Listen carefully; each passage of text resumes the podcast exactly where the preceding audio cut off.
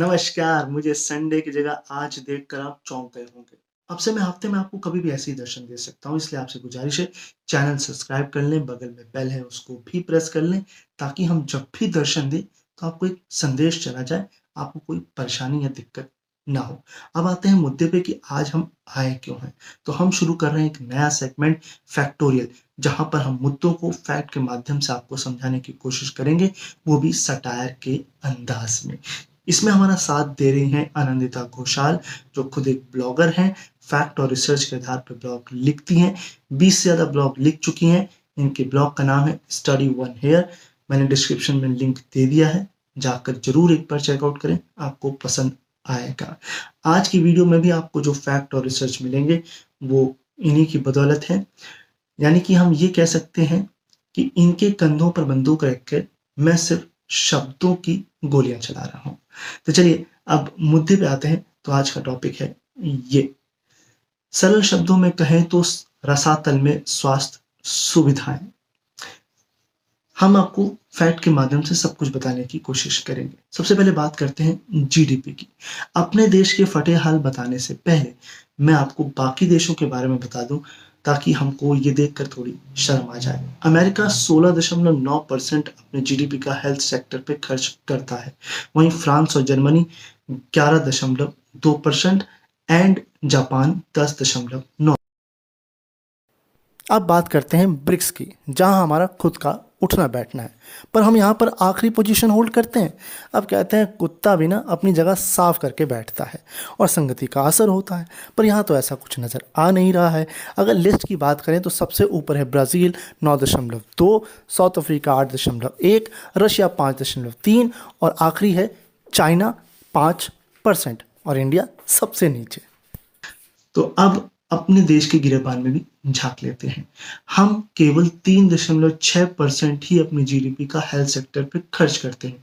इसमें कैच ये है कि 1.2% ही सरकार अपनी जेब से झाड़ती है, बाकी हमसे वसूला जाता है।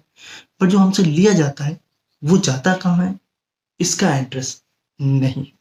अब बात केवल खर्च तक रहती तो क्या ही बात थी, पर अब बात निकली है तो दूर तक जाएगी। हमने पैसा तो जुटा लिया, पर हम खर्च कहाँ करेंगे।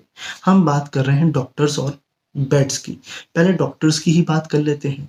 2019 की रिपोर्ट के अनुसार हमें 6 लाख डॉक्टर और 20 लाख नर्स की अभी भी आवश्यकता है। यानी हम पिछले 3 साल से ये देख रहे थे कि क्या कोई चमत्कार होगा या महामारी हमको एक संदेश देगी, मैं आ रही समझ जाओ, ऐसा कुछ था। वहीं डॉक्टर और पेशेंट के रेशियो की अगर बात करें तो एक डॉक्टर पर इस वक्त 10,819 पेशेंट्स हैं, जबकि आइडियली होने चाहिए एक डॉक्टर पर 1,000 पेशेंट। यानी कि एक डॉक्टर दुगने से भी ज़्यादा पेशेंट को ठीक करने में लगा हुआ है। अब आप समझ सकते हैं वो एक पेशेंट को कितना समय दे पाएगा और कितना ठीक कर पाएगा।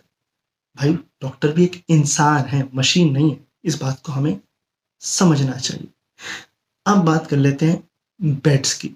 तो हमारी 2018 की रिपोर्ट के अनुसार 7,39,024 बेड्स अवेलेबल हैं, वो भी कुल 1 अरब की आबादी पर।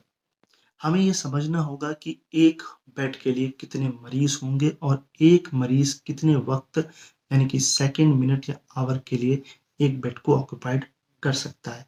अब सवाल ये कि हमें हॉस्पिटल के इतने ज़्यादा बेड की आवश्यकता क्यों है। पहला तो कोरोना, दूसरा हमने अपनी प्राथमिकताएं किसे दी और खर्च कहाँ पे किया। जिस वक्त सरकार को कोरोना की तरफ ध्यान केंद्रित करना चाहिए था, उसने चुनाव की तरफ ध्यान केंद्रित किया। वहीं कुंभ ने भी कोरोना का स्वागत स्वैग से किया है।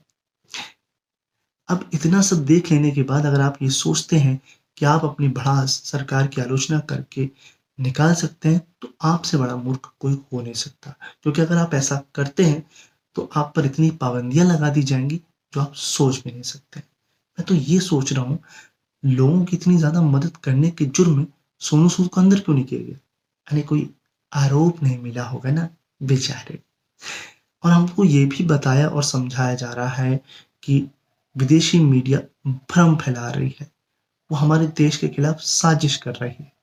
मतलब उनके पास अब कोई और काम तो बचा ही नहीं है ना।